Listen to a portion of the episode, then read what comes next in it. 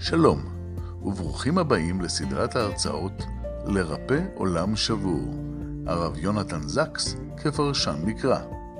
בכל שבוע תימסר הרצאה אקטואלית על פרשת השבוע, עם תובנות ופרשנויות לדרכו הייחודית של הרב זקס, זיכרונו לברכה.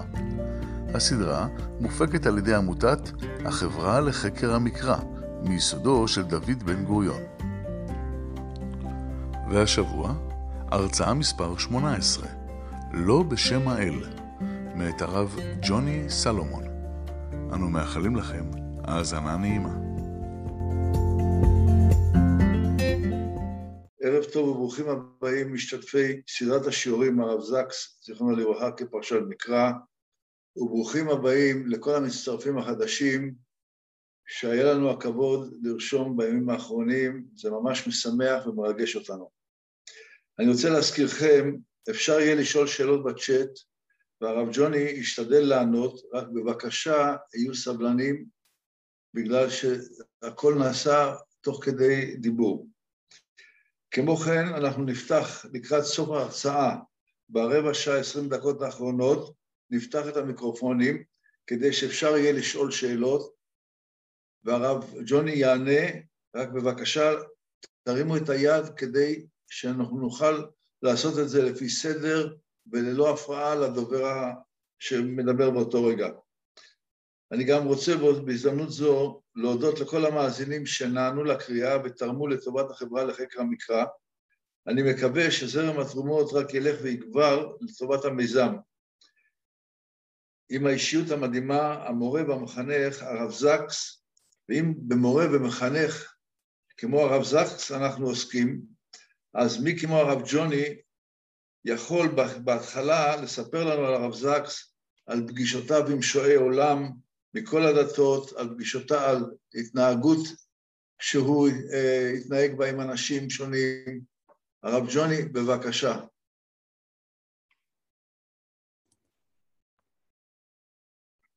אוקיי, okay. אה, ערב טוב, שומעים אותי? כן. יופי. אז עם זה אני אתחיל, ואני עכשיו פותח את המצגת שלי, את זה אתם גם רואים? כן. יופי. אז אה, שלום לכולם, שמי ג'וני סולומון, הרב ג'וני סולומון, ערב טוב, והכבוד הוא לי להיות איתכם הערב ולחלוק איתכם על חוכמותיי של מורי ושל מורנו, הרב לורד יונתן זקס, שהיורצייט הראשון שלו אכל רק לפני שבועיים, ושנקודת המבט המורכבת והרגישה שלו על אמונה ועל דת ועל חברה חסרה לנו כל כך מאוד. הערב אני אדבר על ספרו של הרב זקס לא בשם האל שיצא לי ראשונה באנג, באנגלית ב-2015 תחת הכותרת Not in God's Name ותורגם לעברית שנה לאחר מכן ב-2016 אך לפני שאני אתחיל לדון בספר ובמשמעותו בעבורנו היום אני רוצה לדבר על הרב זקס ומה שהביא אותו לכתיבת הספר. בדרך כלל אנחנו רואים ברבנים מעין שגרירים על הדת. הם מכירים את הדת שלהם, הם מטיפים לדת שלהם, ובני אותה הדת רואים אותו כנציגה. אין ספק שהרב זקס היה מנהיג דתי בעל שיעור קומה. הוא הכיר את הדת שלו, הוא הטיף לדת שלו. בני הדת שלו וגם בני דתות אחרות ראו אותו כנציג שלה. יתר על כן, הוא לא היה שגריר הדת ליהודים בלבד, אלא הוא היה שגריר הדת לעולם כולו. הוא היה מנהיג דתי כלל עולמי. הוא היה דובר הדת לא רק בבתי כנסת אלא גם במכללות, באוניברסיטאות, בפרלימנטים ובתקשורת. ובינתיים, כפי שאולי שמתם לב, הדגשתי את המושג הדת, ועשיתי את זה באופן מכוון. אך למרבה ההפתעה, הנושא המרכזי של התנ"ך וכן של יהדות אינו הדת, אלא אלוהים. בתקופת המקרא, דמויות המופת שלנו לא היו אנשי הדת, אלא אנשי אלוהים, נביאי אלוהים, שגרירי אלוהים. אך מסיבות שמעבר לגבולות הסיור, לאורך הדורות בלבלנו ביניהם, והגענו למסקנה מוטעית שאנשי הדת הם אנשי האלוהים. בישיבה שלי דיברנו הרבה על דת ועל הלכה, ומעט על אמונה ועל אלוהים. וכך נהוג ברוב המוסדות החינוכיים ברחבי העולם, ובמיוחד מוסדות יהודיים.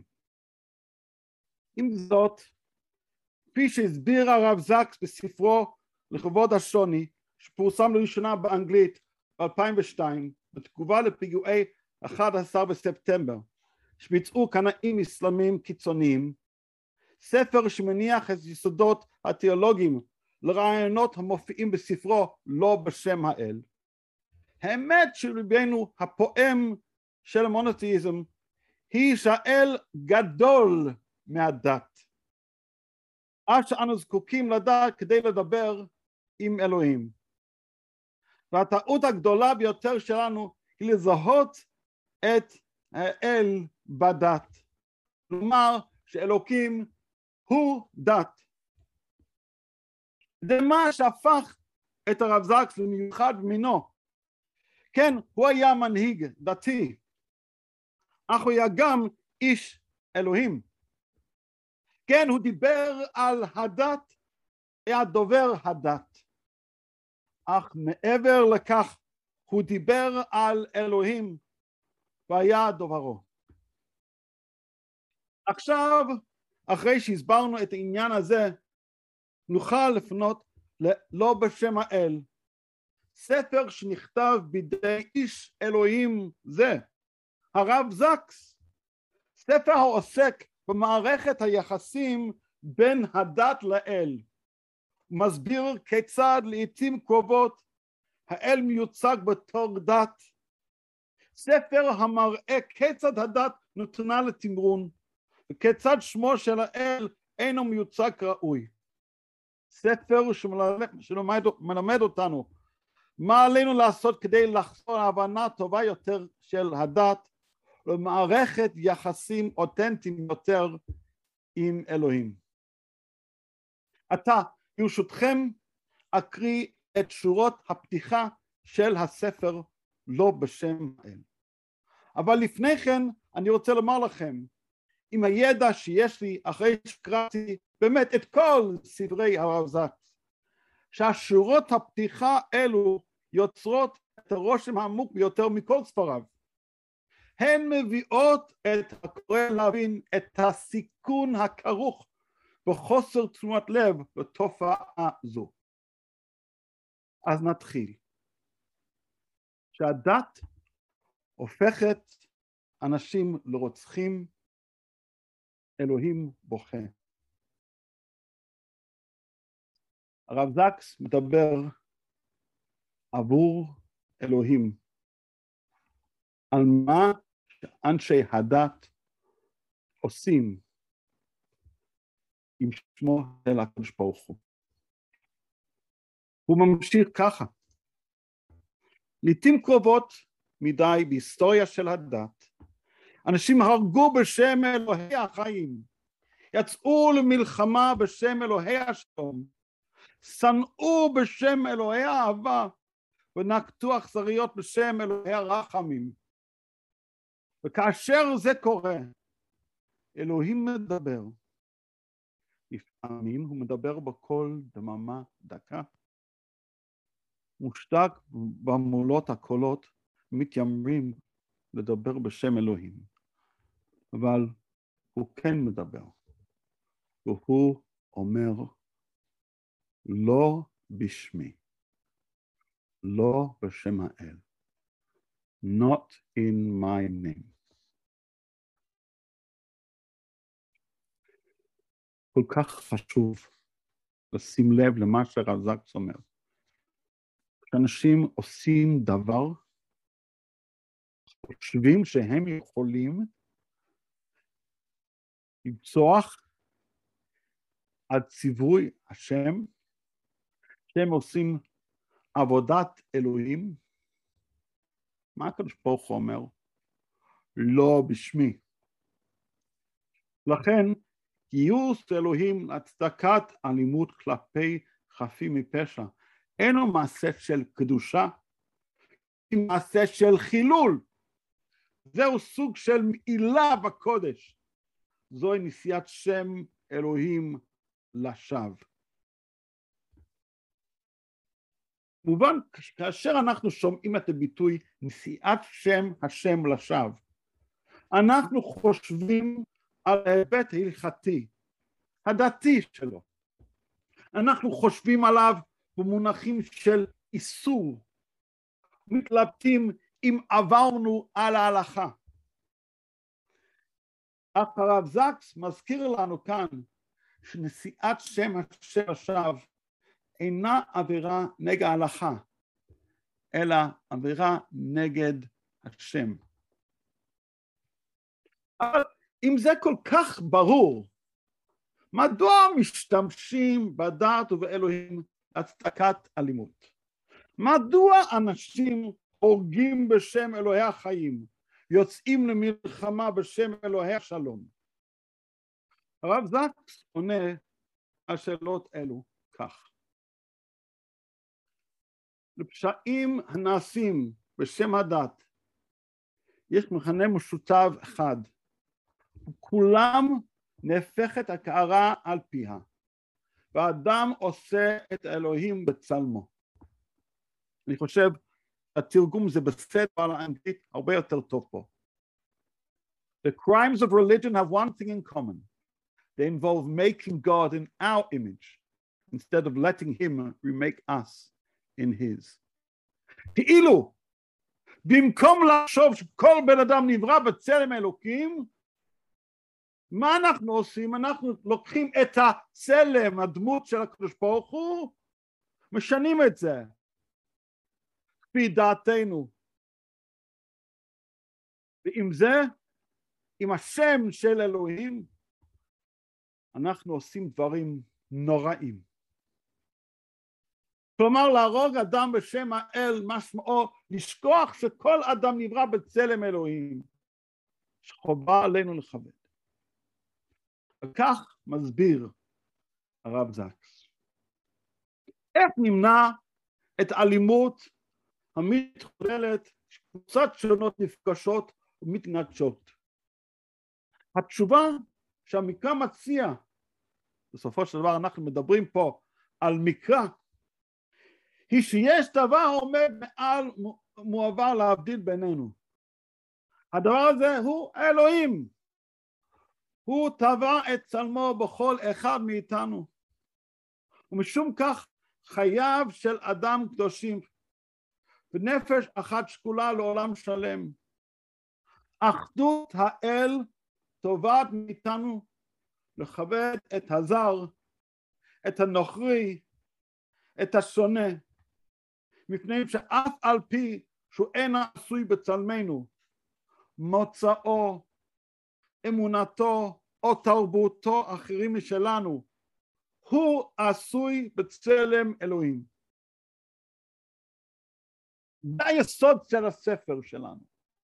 כשאנחנו שוכחים יסוד כל כך בסיסי שיכול להביא אותנו לרצח, חס ושלום. לא המזל, הדת שוכחת את העיקרון היסודי הזה באופן קבוע, כאשר היא הופכת את האל לשולי, מורידה מערכו, ובמקום להכיר ברעיון של האל גדול מהדת, היא מסיקה את המסקנה האבסורדית שהדת גדולה מהאל. אך כל זה לא ענה על שאלת ההנאה. למה שאנשי הדת ירצו להרוג בשם הדת. הרב זקס עונה על שאלה זו, הוא מסביר שבגרעינה של כל אחד משלוש הדתות, יהדות, נצרות, אסלאם, נמצא הרעיון שיש באנושות עמדה אחת מועדפת. הבן האהוב, עם הנבחר, שומר האמת, שוער הישוע, ושיותר מועמד אחד מתחרה עליה. התוצאה היא עימות מן הסוג הקיומי ביותר. הדבר היקר מכל, על אהבת האב של אלוהים. כאילו השנאה נובע מהאמונה שאני צריך לנצח. יש פה תחרות בינינו, ואני, מגיע לי יותר אהבה, אתה פחות. לכן אני לוחם, לכן אני רוצח. זו הסיבה שקין הרג את אבל. עם זאת, בהמשך הדברים הוא טוען שיריבות האחים נוצחת ברגע שאנו מגלים שאלוהים אוהב אותנו בשל מה שאנחנו ולא מה, בשל מה שאחרים אינם. לכל אחד מאיתנו הברכה שלו. הרב זקס אומר את זה, אבל אומר את זה כאילו מדרש מודרני על ספר בראשית.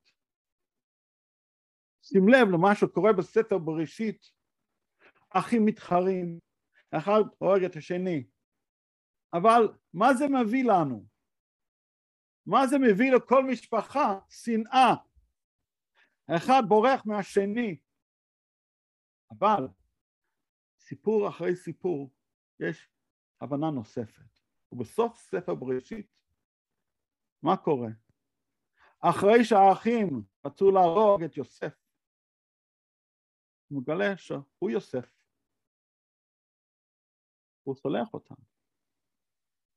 מזה לומדים בשביל מה כל השנאה? בשביל מה? ממשיך הרב זקס, כי אף שהשם הוא אלוהינו, הוא גם אלוהי העולם כולו, הנגיש לכולם. האל מברך את ישמעאל, האל המורה לבני יעקב שלא לשנוא את צאצאי עשיו, האל המאזין לתפילתם של זרים, שליחיו נראים כזרים. רק אמונה מכירה בשני סוגי הברית, הברית האוניברסלית והברית הפרטיקולרית, מסוגלת להבין כי צלם אלוהים יכול להימצא גם אצל מי שאמונתו איננה אמונתי ושיחו עם אלוהים שנויה משיחי. יש בכך חשיבות רבה.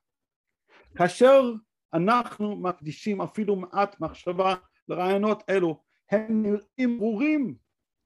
ברגע שאנו מרימים את המבט מעבר למשמעות הפשוטה של סיפורי התורה, אנחנו מבינים שהם אינם עוסקים בשנאה, אלא באהבה. ההקראה הזו מביאה אותנו למסר עיקרי של הספר על קריאת טקסטים, או פירושם מסר כל כך חשובה, אפילו לנו, אפילו לנו, לאנשי דת, לאלו שיש להם אמונה באלוהים. מה אומר הרב זקס? כל טקסט צריך פרשנות. כל פרשנות צריכה חוכמה. כל חוכמה צריכה משא ומתן זהיר בין נסיבות הזמן לבין מה שמעל הזמן. הפונדמנטליזם קורא טקסטים כאילו אלוהים היה דבר פשוט כמונו. אך ככל הנראה הוא איננו כזה. זאת אומרת הטעות שלנו. כשאנחנו קוראים את התנ"ך, כשאנחנו קוראים את המקרא, זה חוסר פרשנות. כן, אנחנו חושבים שיש לנו כאילו כבר תרבות של אה, פרשנות, אבל אפילו, אפילו עכשיו, אפילו בישיבות ומדרשות והכוללים שלנו, אפילו בבתי ספר שלנו, מדי פעם זה קורה, שמורה או מורה מספר סיפור תנ"כי, בלי פרשנות. זה לא בלי מפרשים, אלא בלי פרשנות להבין מה בדיוק קורה פה. ובמקום להגיע למסקנה של אהבה, מגיעים למסקנה של שנאה. הוא ממשיך ואומר ככה, פונדמנטליזם, טקסט בלי קונטקסט, יישום בלי פרשנות, איננו אמונה אלא סילוף של אמונה. כשאנחנו לוקחים איזשהו ביטוי בתנ"ך, אפילו בתלמוד, והופכים את זה כאילו זה יסוד, חושבים שזה אמונה, אבל זה חוסר אמונה. לדוגמה, עשו שונא את יעקב, יש את אלו חושבים שכל בני עשו שונאים כל בני יעקב. לא נכון, פשוט לא נכון. פונדמנטליזם, טקסט בלי קונטקסט, יישום בלי פרשנות, איננו אמונה, אלא סילוף של אמונה. זה קורה וזה קורה וזה קורה. כל דת חייבת להישמר מפני קריאה מילולית של הטקסטים הקשים שלה, אלא אם היא מבקשת להוכיח שלא למדה דבר מן ההיסטוריה. אני חושב שכולנו יודעים שזה נכון. לצערנו מדי פעם יש עדיין מוסדות ששוכחים דבר כל כך קריטי. אני מקווה שמובן לכולם שהרב זקס אינו פונה רק למוסלמים קיצוניים, אלא גם ליהודים שקוראים טקסטים סבוכים, קריאה מילולית, ומגיעים למסקנות מסוכנות. בסופו של דבר, כפי שהוא מסביר, נדרשת חוכמה כדי לדעת איך לתרגם את דבר האלוהים בעולמם של בני אדם. וזה בדיוק מה שהוא עשה. זה בדיוק מה שהוא עשה בכל הספרים שלו, בכל השירים שלו, בכל העצות שהוא נתן, בכל ההרצאות. הוא הבין, הוא ידע, הוא מצא, הוא מסר את החוכמה כדי לדעת איך לתרגם את דבר אלוהים לעולמם של בני אדם. וזה מוביל אותנו כעת למסר הסופי של הספר. ההבדל שבין ההשפעה לכוח.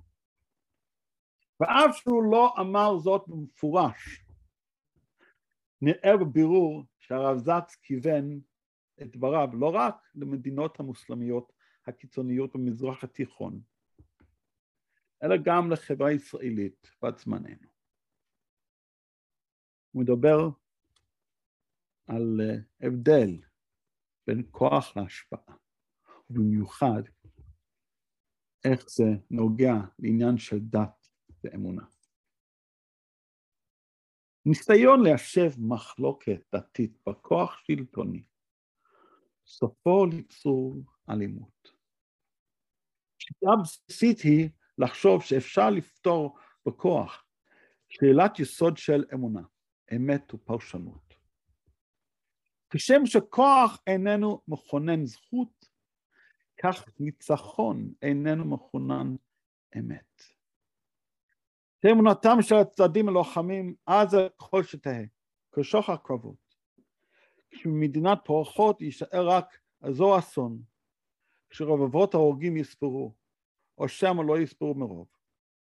כשעמים שלמים ידונו לעוני ודורות לשלמים לייאוש, כשעון תותחי אמונה ידום, יתברר כי איש לא יתקרב מתוך כך. ולא במילימטר אל אלוהים, אלא ישועה או של הרע. אי אפשר לחפות אמת בכוח. משום כך, הדת והכוח הם שני עולמות שאסור שיקרבו זה אל זה מלוא הנימה. אני רוצה שתחשבו על הפרק הזה, כל כך חשוב. אי אפשר לחפות אמת בכוח. משום כך הדת והכוח הם שני עולמות שאסור שיקבעו זה על זה, כמו אני אומר. בוא, זאת אומרת, לכן הדת והכוח הם שתי יחיות נפרדות שלעולם אין לבלבל ביניהם. ולמה?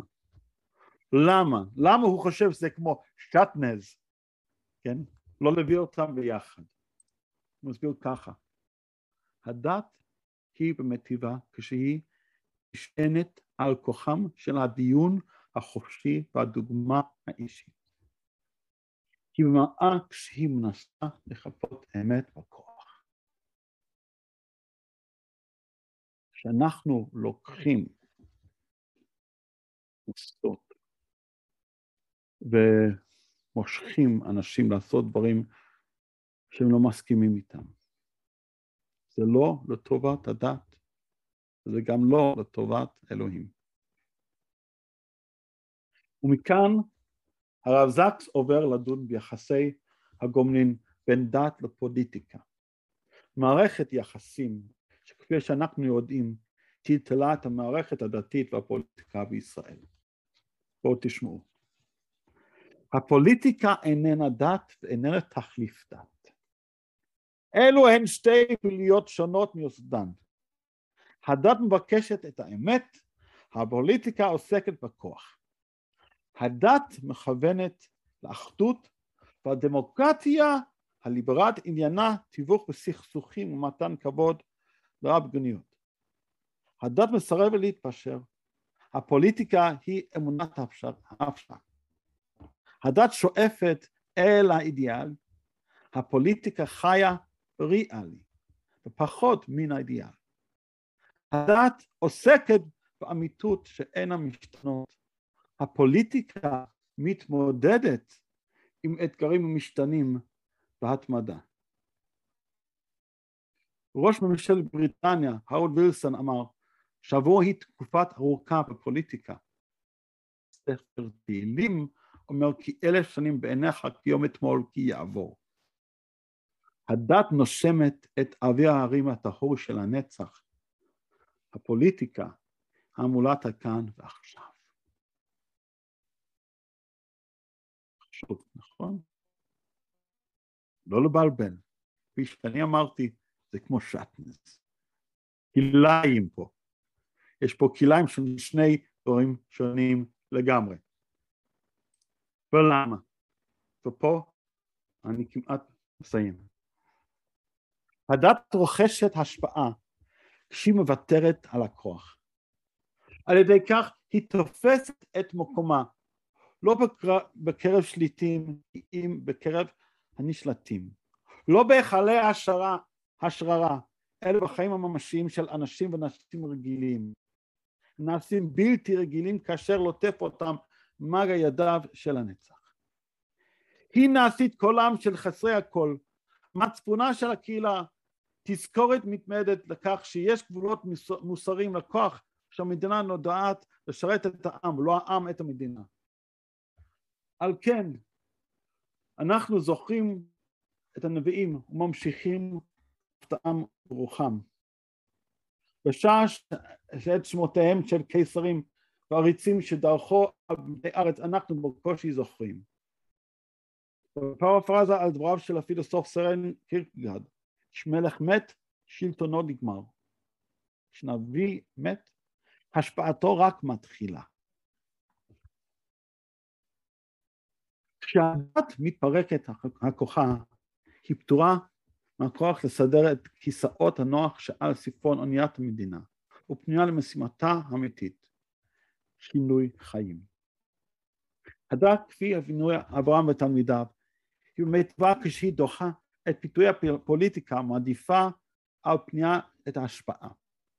שהרי היא זו המלמדת אותנו כי סיבילציה נבחנות לא על פי כוחן, אלא על פי מידת דאגתם חסרי הכוח.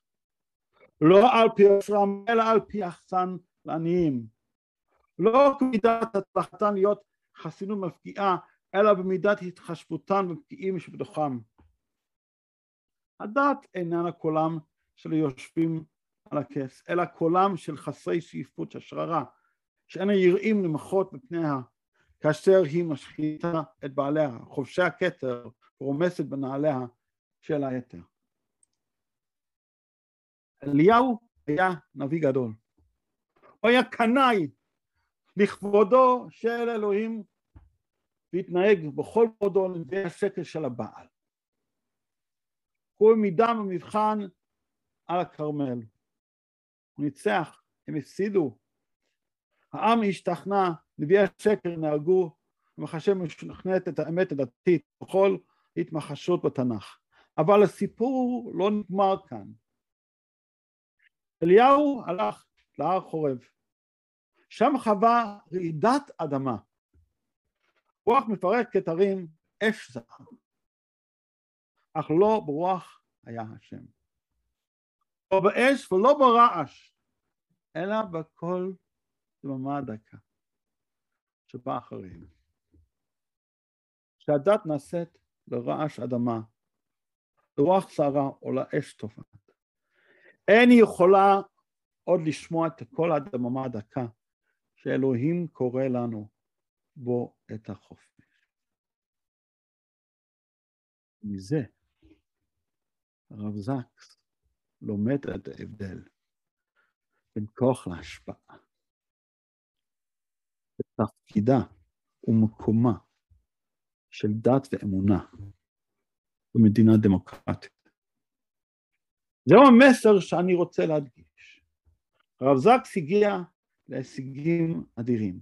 הוא עשה זאת בלי להפעיל כוח, רק בכוח השפעה. בלי להרים את קולו, אלא רק בכוח הרעיונות שלו. זה היה הדמות שלו. בן אדם שהבין הבדל בין כוח להשפעה. בן אדם שהבין ההבדל בין דת לאלוהים.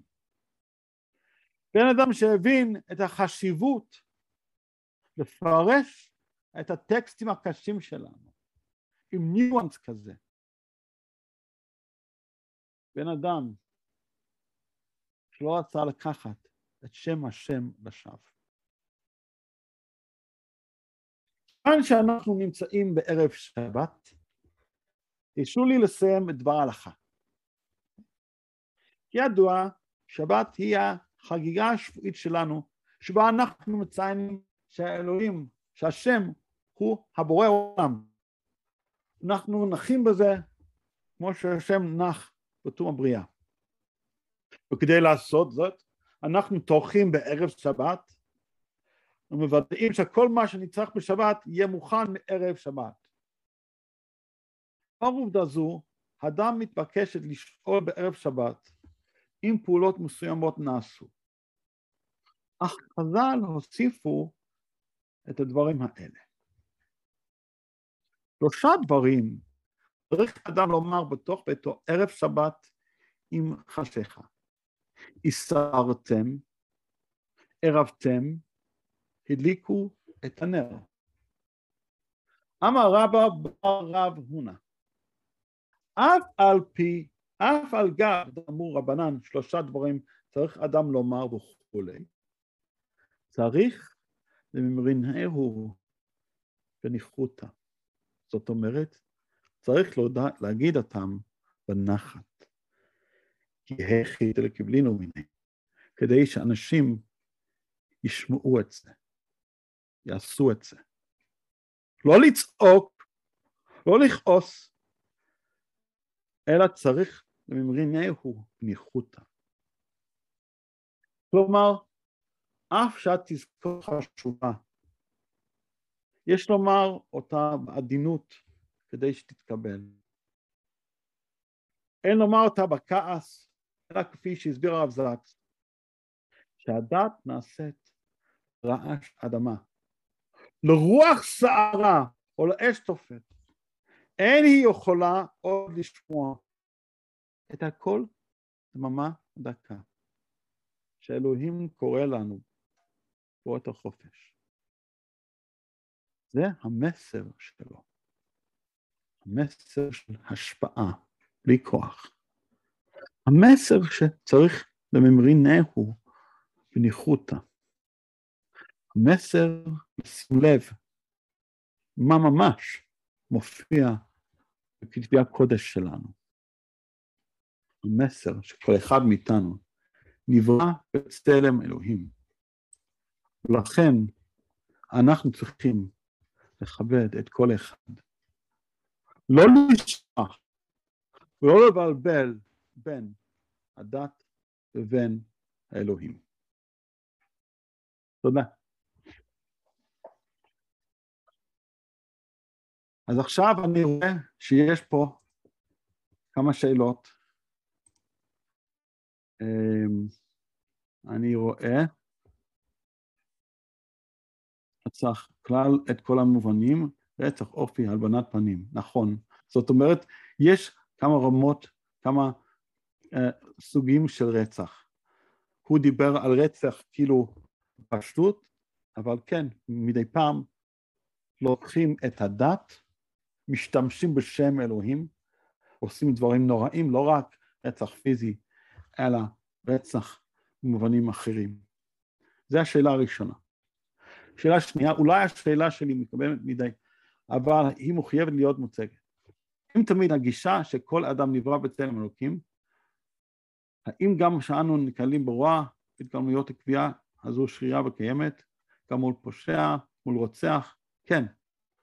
האמת היא שההלכה היא מאוד מאוד מפורשת בדבר הזה. אפילו בן אדם שרצח וקיבל אחד מעונשי בית דין, אנחנו עדיין צריך ליתן לו איזשהו קו, כן? יש עניין שבעל טלין, אפילו גוף שבית דין הרגו, צריך לקבור אותו. כן, הוא גם נברא בצלם אלוקים. בזבז, הוא פספס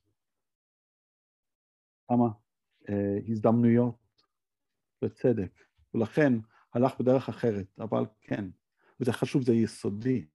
זה מה שרב זקס הדגיש, לא רק פה, אלא כמעט בכל הספרים שלו. כמו שלימור אמרה, דברי חכמים בנחת נשמעים. נכון, לא רק חכמים, כל אחד מאיתנו. כל דבר מנחת נשמעים, ויותר מזה, דברי תורה בהשפעה נעשים, לא בכוח, בהשפעה, ואנחנו צריכים ללמוד איך להשפיע ולא להשתמש בכוחות אפילו של פוליטיקה, משום שזה לא עוזר. כפי שהרב זקס אמר, אף אחד יקרב אפילו מילימטר אחד לעבודת הבורא. השתמשות של כוח, של אה, דמוקרטיה ופוליטיקה. אוקיי, זהבה שאלת איך הוא הסביר את השואה, האמת היא שיש לו ספר מלאה על הנושא, Crisis and Covenant, אני מוכן, אה, זה גם קיים בעברית, ב-2005 זה יצא מהאוניברסיטה העברית, אני זוכר איך קוראים את זה, אבל תחפשי, Crisis and Covenant, ושם הוא מסביר כל כך הרבה דברים חשובים, אבל כמובן זה ייקח כמה, יותר מכמה שניות לענות אותה שאלה. Uh, תודה אייזק. אז כן, מי שרוצה לשאול יכול לסמן ברמת יד. וכמובן, אם אנשים רוצים את המצגת שלי, מה שאני אמרתי, אני בשמחה מוכן לשלוח את זה אליכם. בואו עוד הפעם, אני, אני אשים פה את הכתובת מייל שלי, את המספר וואטסאפ שלי, בואו תהיו בקשר איתי ואני אשלח את זה אליכם אה, אפילו כמה שניות אחרי ההצעה. Okay? אוקיי? אה, איך אפשר, שירה שואלת שאלה כל כך חשובה, איך אפשר ללמוד תורה בלי להגיע למסקנות לא נכונות? אה,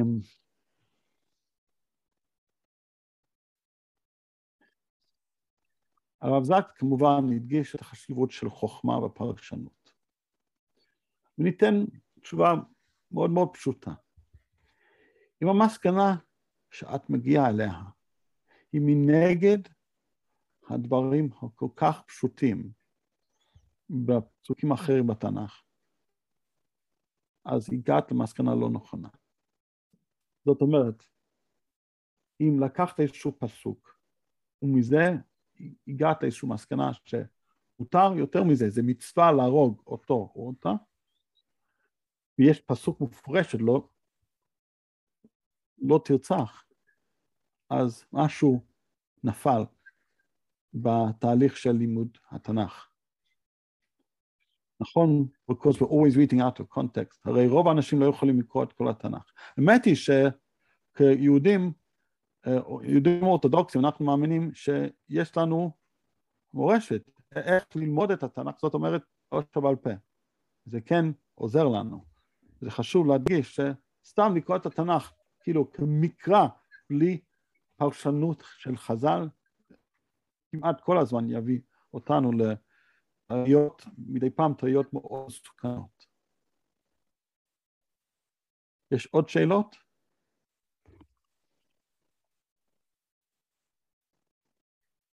אה, אני קורא משהו, זה מסר פרטי. אז uh, המסר הפרטי שאני כבר uh, עכשיו קיבלתי זה לגבי היחס בין הדת לפוליטיקה, במיוחד פה במדינת ישראל. הרב זקס, כפי ששמעתם, כן התייחס לזה אבל לא הזכיר את זה בפירוש, אבל יש, יש uh, שיחה בינו לבין הרב שלו, הרב נחום רבינוביץ', שמדבר על נושאים כאלה, אני חושב שזה היה ביוטיוב לא עכשיו, אבל יש את זה במחשב, אם אנשים רוצים את זה, נשלח את זה אליכם בשמחה. אבל הוא חשב, וכפי שאני קראתי, הוא חשב שישתמש בכוח לגבי אה, היעדים והרצונות של הדת, זה לא הדרך, זה לא עוזר. אמ, ולכן הוא הדגיש שרבנים, אנשי דת, אנשי אלוהים, יחשבו קצת יותר מחוץ לקופסה.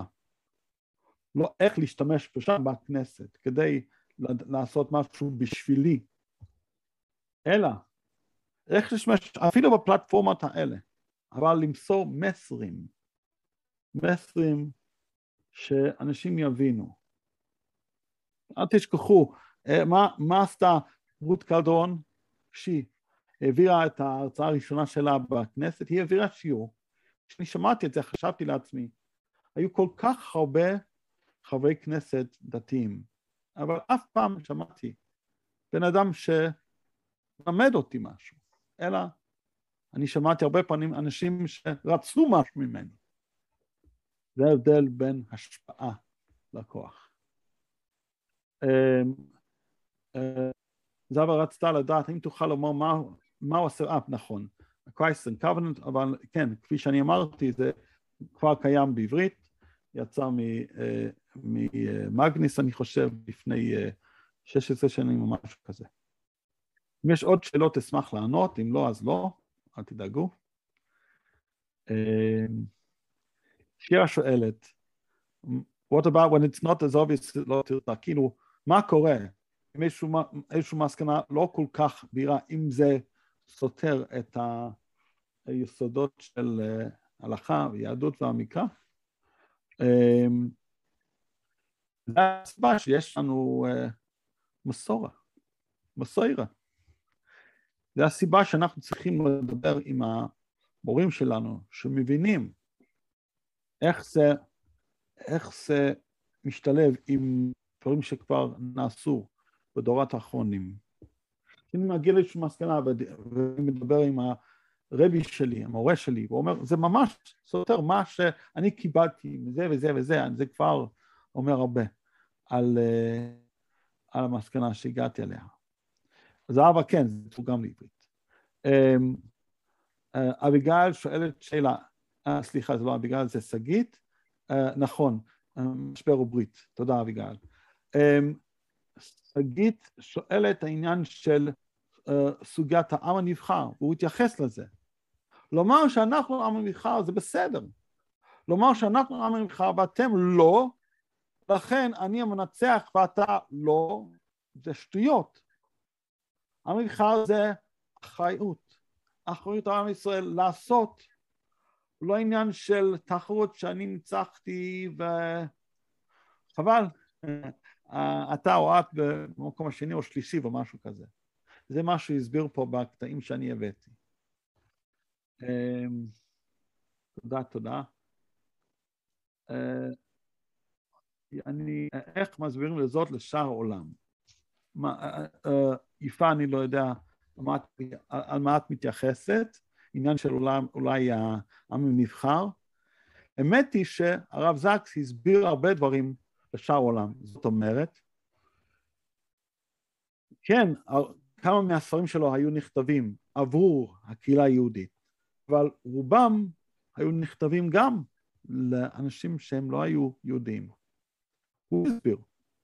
השאלה היא ככה, לצערנו, לכאב גדול, הוא היה נפטר לפני שנה ומשהו. אבל יש עדיין הרבה עבודה לעשות.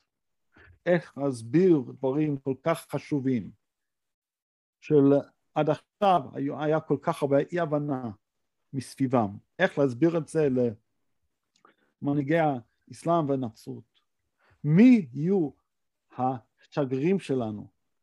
שגרירי לא רק שגרירי דת, אלא גם שגרירי אלוהים. וזה מה שאנחנו עדיין צריכים, צריכים לעשות.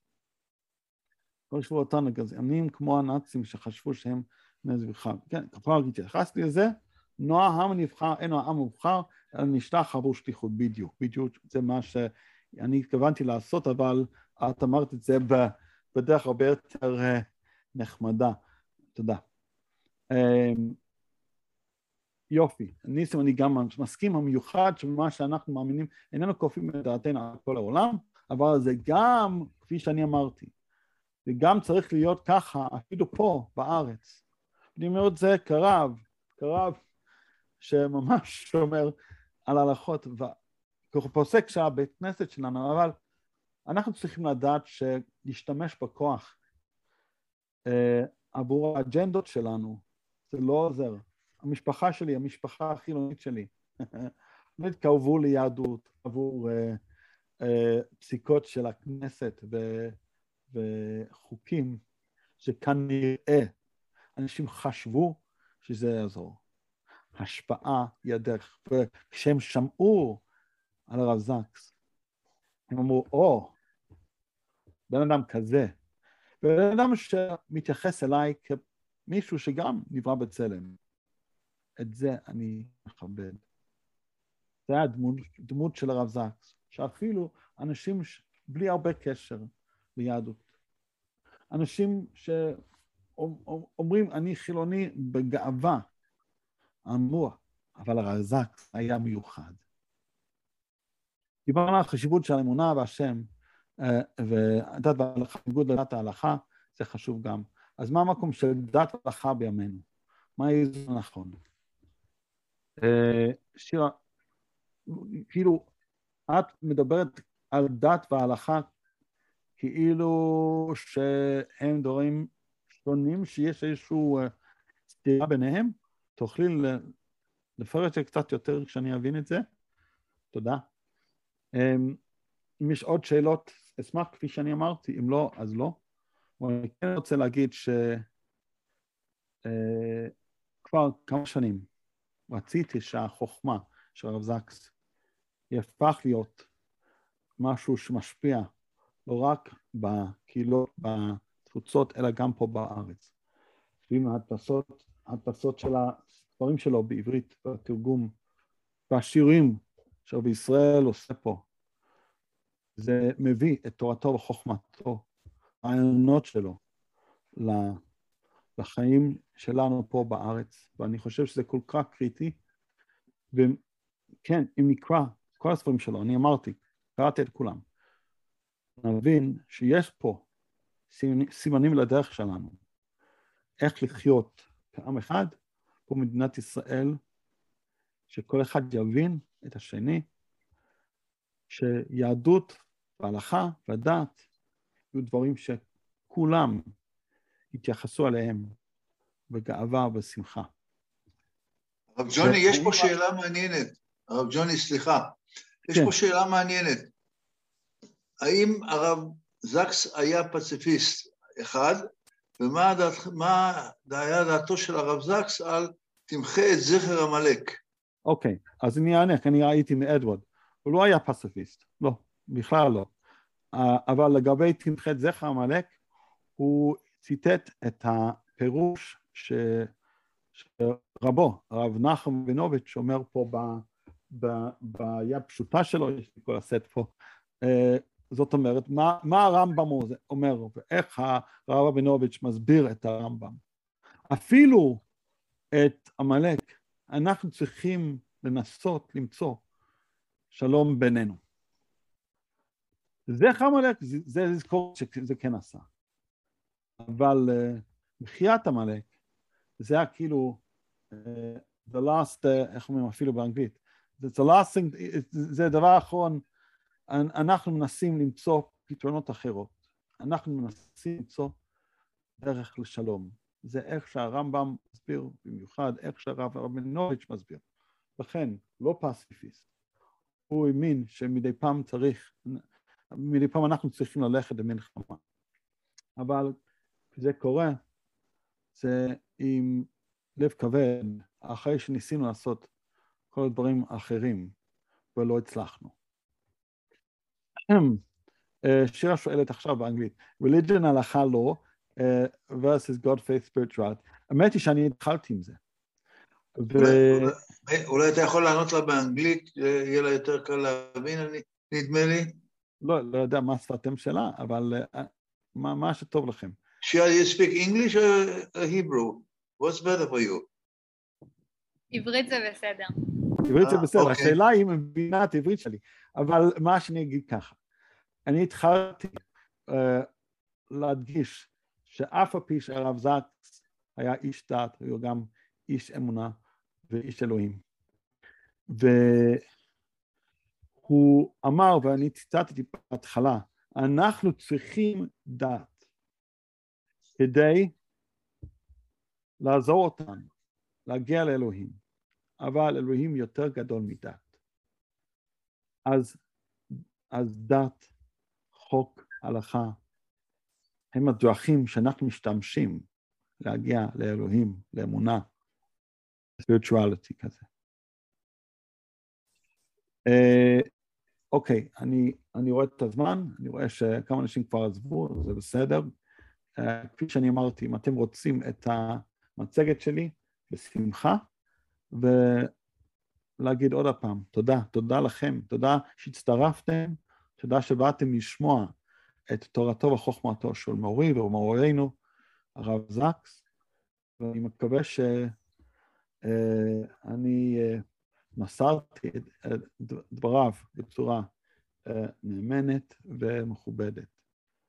הרב ג'וני, תודה רבה, ותודה רבה לכולם. אנחנו גם מעלים את כל ההרצאות ביוטיוב, גם בפייסבוק, ועכשיו אלינו, התחלנו מהשבוע להעלות את כל ההרצאות גם בפודקאסט, במערכת שעד עכשיו כל מה שהיה עלה כבר, וגם ההרצאה הזאת תעלה מחר בבוקר, כך שכל מי שרוצה לשמוע ולהאזין, אם זה ביוטיוב או בפייסבוק או בפודקאסט, יכול יהיה לשמוע את זה וליהנות. אנחנו ככה נמשיך גם הלאה ונפתח את המיקרופונים גם בהמשך לדו-שיח עם הקהל למי שירצה. אנחנו עובדים כרגע לקיים גם הרצאות באנגלית לקהל הרחב בעולם, ואת זה אנחנו נעשה תוך חיבור עם מרצים שידברו בימי ראשון בערב בשעה, בארץ זה תהיה השעה 11, בעולם זה יהיה, בארצות הברית זה יהיה 4 אחרי צהריים, אנחנו נוציא על זה מודעות, וכל מי שירצה להצטרף, נשמח לשמוע. תודה רבה לכולכם, וערב טוב.